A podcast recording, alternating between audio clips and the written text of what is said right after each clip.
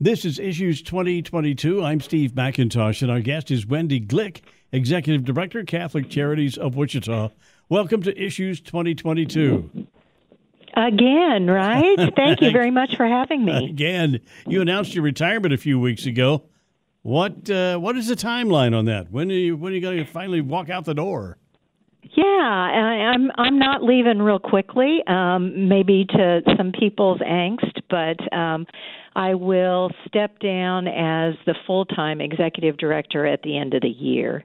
Um, and then the hope is that my replacement will be able to begin sometime early in 2023, hopefully in January, um, and will stay on board for a couple of weeks to do a real thorough onboarding. As you can imagine, Catholic Charities is a pretty complicated organization, and it's uh, that transfer of knowledge is going to take a little bit of time.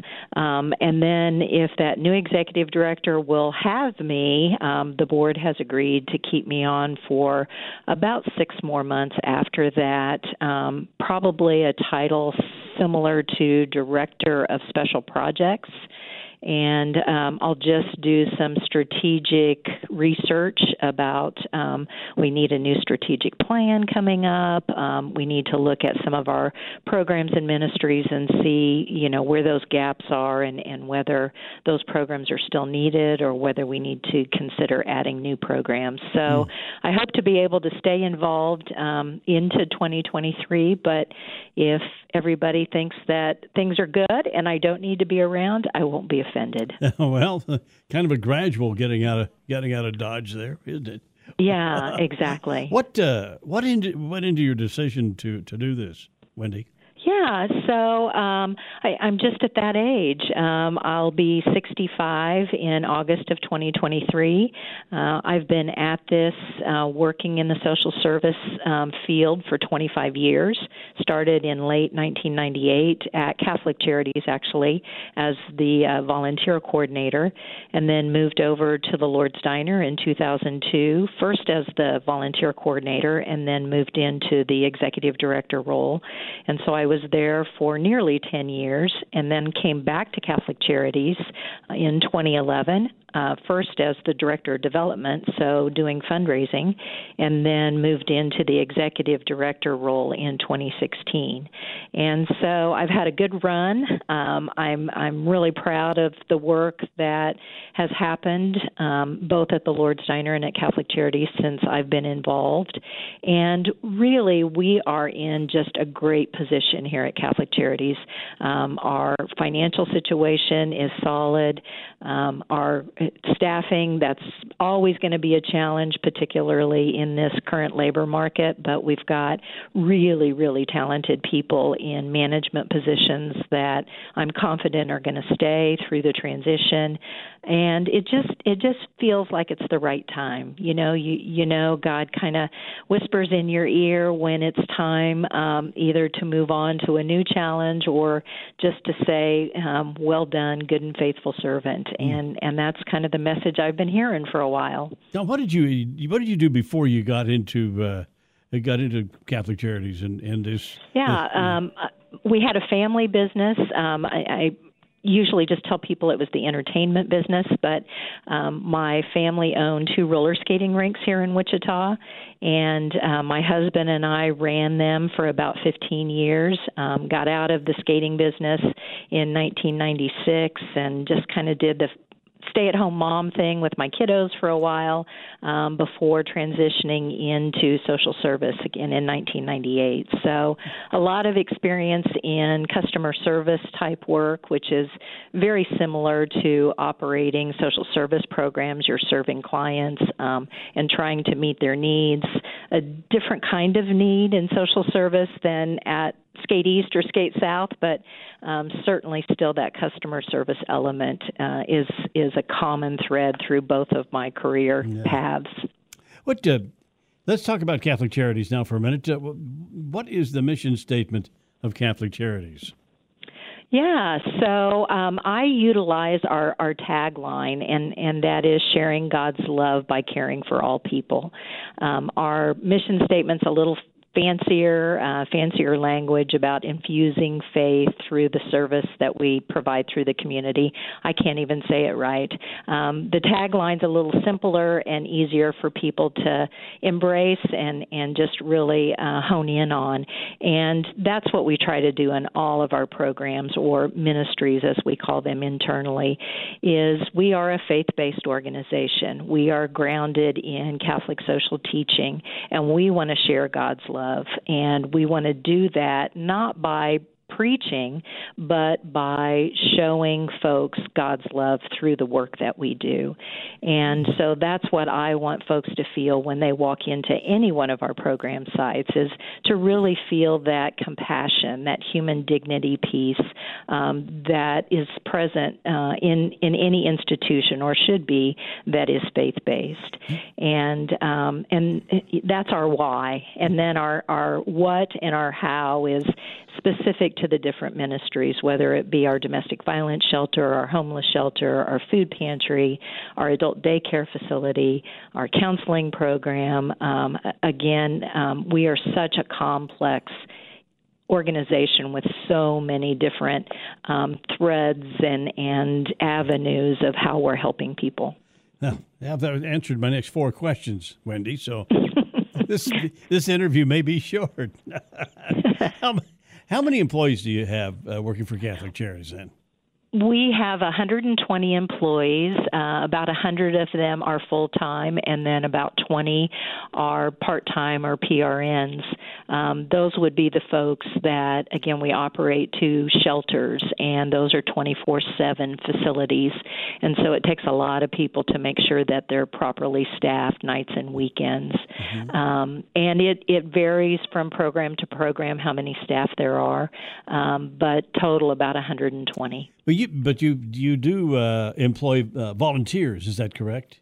We do. We utilize volunteers in all of our programs. We really rely on volunteers at our Daily Bread Food Pantry, um, which is our, our client choice model food pantry where we distribute food to those in need. Um, really, no questions asked. Um, we gather some, some documentation and some data um, that we have to report on a monthly basis to the Kansas Food Bank warehouse, which is where we get a lot of our food. But we don't have any kind of um, financial screenings or expectations as far as as folks being able to be served.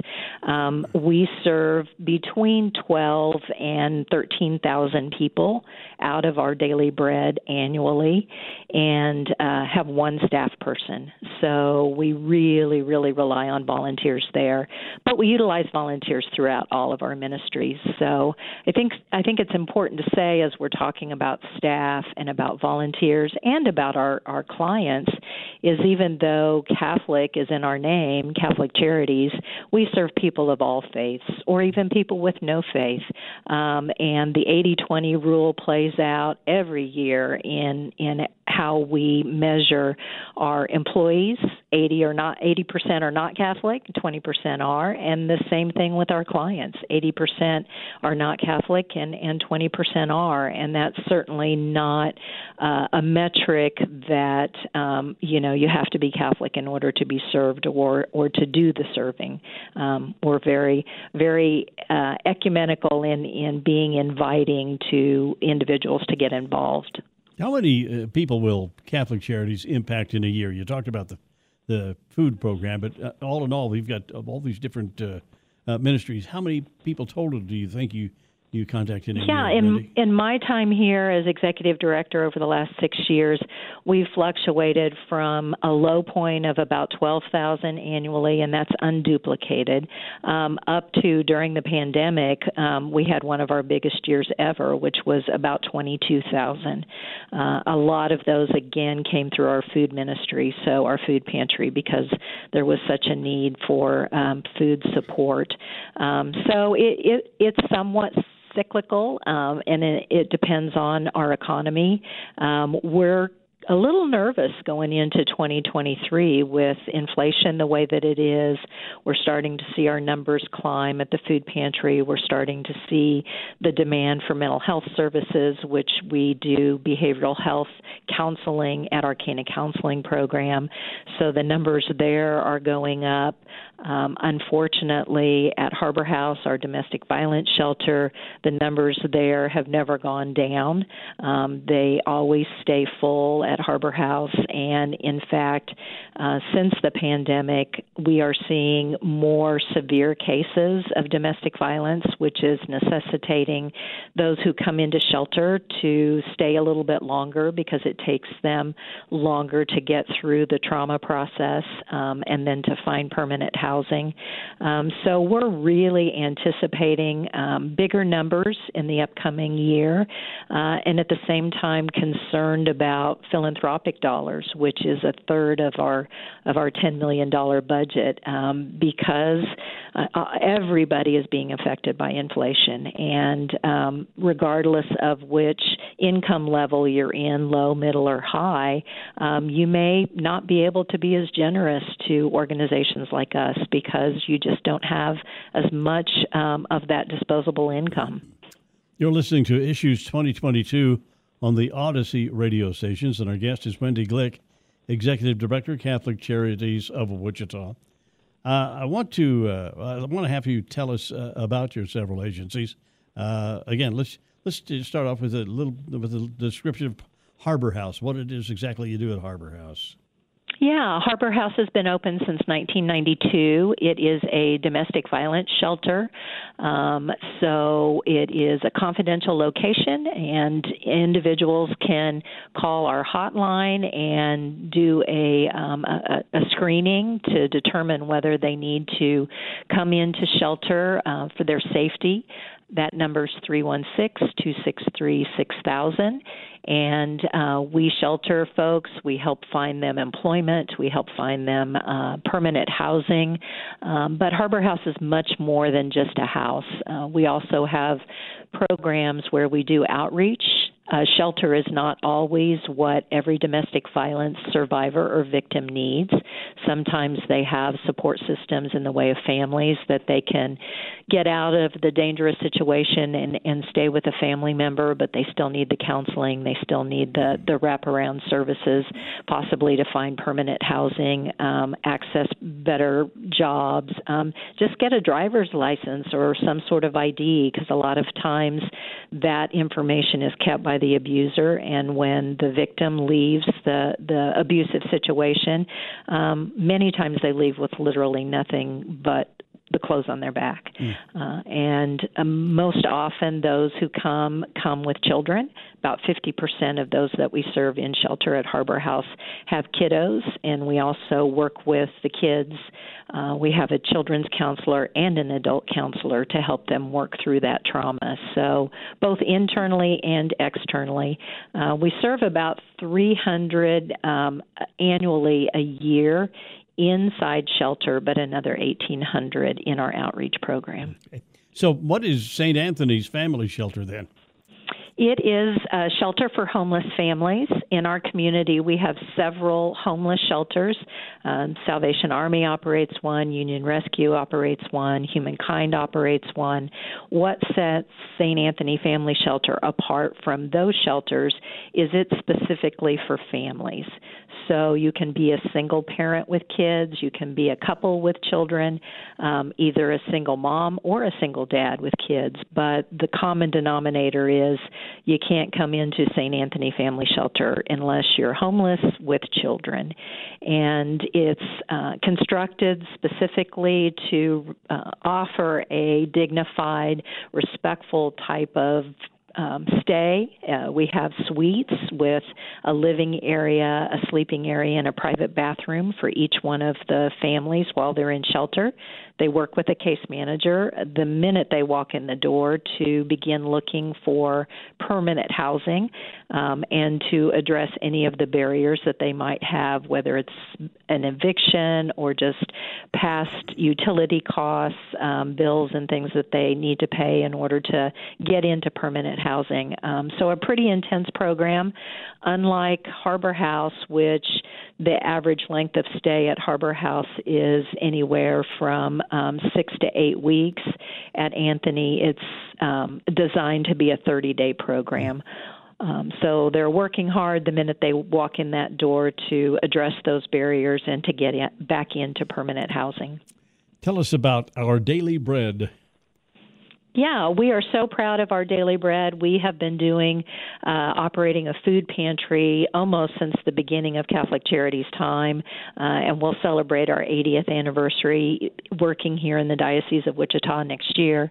Um, it is a, a pantry, again, as I mentioned earlier, that serves people without having any kind of uh, financial expectation or, or screening not you know regardless of of what their income is. Uh, and we're proud of the model. It is a client choice model which is um, our daily bread is the only pantry in our community that operates a 100% client choice model. And what that means is when you come in, you register and have to show proof of how many people are in your family, and then based on that, you get to shop in our uh, in our our pantry and you get to select the items that your family will eat. And the number of items is based on your family size.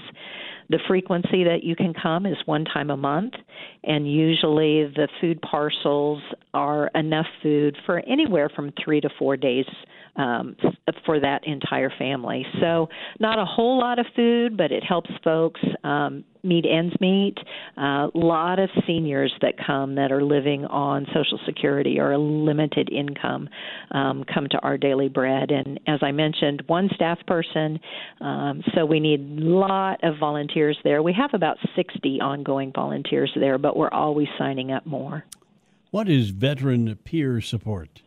Wendy? Yeah, we have a federal grant um, for serving homeless veterans. Uh, it's supportive services for veteran families. We've had it for a number of years, and we work in collaboration with the VA and uh, help identify homeless veterans within all 25 counties of our diocese. We work a lot here in the Wichita area, but we also have an office down in Pittsburg, Kansas, that does uh, homeless prevention, and we work with veterans even down in southeast Kansas. And uh, pretty intensive case management. We have in that staff both a housing navigator and a health navigator because so many times what gets in the way of a veteran having permanent housing is to be able to access health resources and, and take care of both their physical health and their mental health. Um, and so we work with veterans again to get them into permanent housing and off the streets. And uh, tell us about adult uh, day service. Yeah, that is a program we've been doing adult day services since um, 1979.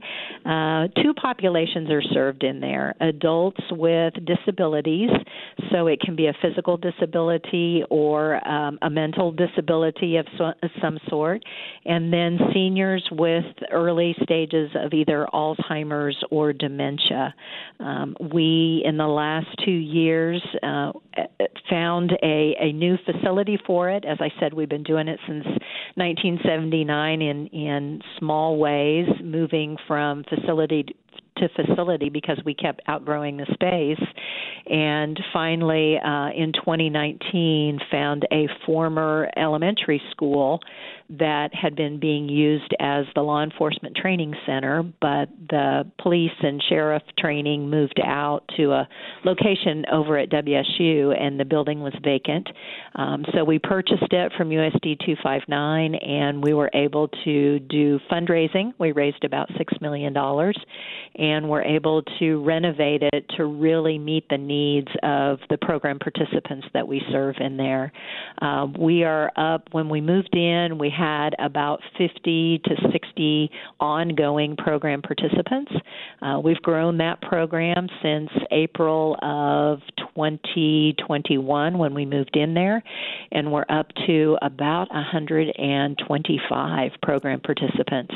Um, it's open five days a week, Monday through Friday, from 7:30 a.m. to 3:30 p.m. And part of the services that we provide is uh, transportation for an additional fee, as well as breakfast, lunch, and an afternoon snack.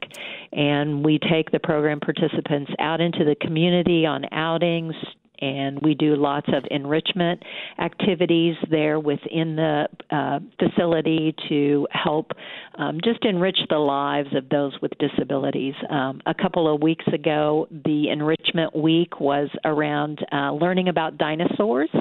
Um, so they did some really fun things, watched some dinosaur movies, um, did some dinosaur arts and crafts, created a volcano, and you know using Coca-Cola and those Mentos, um, made that volcano explode, and and um, they just really really had a great time. So a lot of um, a lot of fun activities go on there, and and um, it's just a really fun place for for families to be able to take their loved ones and know that they're taken good care of during the day so that the family members can be out working and, and leading, um, you know, uh, entered, uh, great lives on their own without um, worrying about caring for their loved ones. What's the biggest challenge facing Catholic Charities, Wendy? I, I think money is always a concern. I think it is for every not for profit. And again, as I mentioned earlier, looking at uh, the current economy and, and worrying about how that funding is going to come in in order to be able to continue doing those ministries. Um, I don't say say that we really have a worry as far as keeping us up at night, um, but we are very intentional about, you know, are we doing the right things for our community and the communities in which we serve? Um, we don't want to try and and duplicate any other services that some of the other not for profits are doing in town, but we certainly want to try and meet the needs. So, a part of our, our challenges is to always be um, trying to do some investigation, and I, as a leader, have always tried to make data driven decisions. And what, what are those numbers out there? What are those unmet met needs? Or, uh, you know, folks in social service are really good at starting programs, but really hesitant to close a program. Um, we want to be all things to all people, and and that's not always the best thing. And and so, how can we really be intentional about using our donor gifts and the financial resources that we have um, to really meet those big, daunting challenges in our community, um, mm. Particularly for those who are marginalized. Almost out of time. You've dedicated a good part of your life to charities and helping people. Why? Uh, I it's a very selfish reason. Um, it makes me feel good about who I am.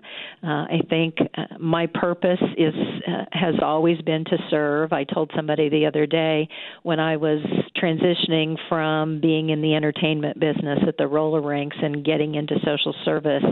I did a lot of prayer and reflection and uh, asked God to to lead me into my next big thing.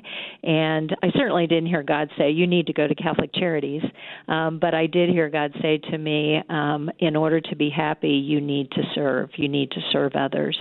And so, in all of my uh, roles in the last 25 years, that that has been my why. My why is to serve and and to try to help others. And um, even in retirement, although I won't do um, serving in uh, necessarily an institutional type environment like I've done for the last 25 years, uh, I, I think I still have some serving left in me. Listen, thanks for doing this uh, for so many interviews over the years. Thanks for your service to our community. It's always a pleasure to talk to you, and I hope we can talk again sometime in the future. Uh, I look forward to it. Thanks for the opportunity, Steve. Our guest, Wendy Glick, Executive Director, Catholic Charities of Wichita. That's all for this edition of Issues 2022. I'm Steve McIntosh.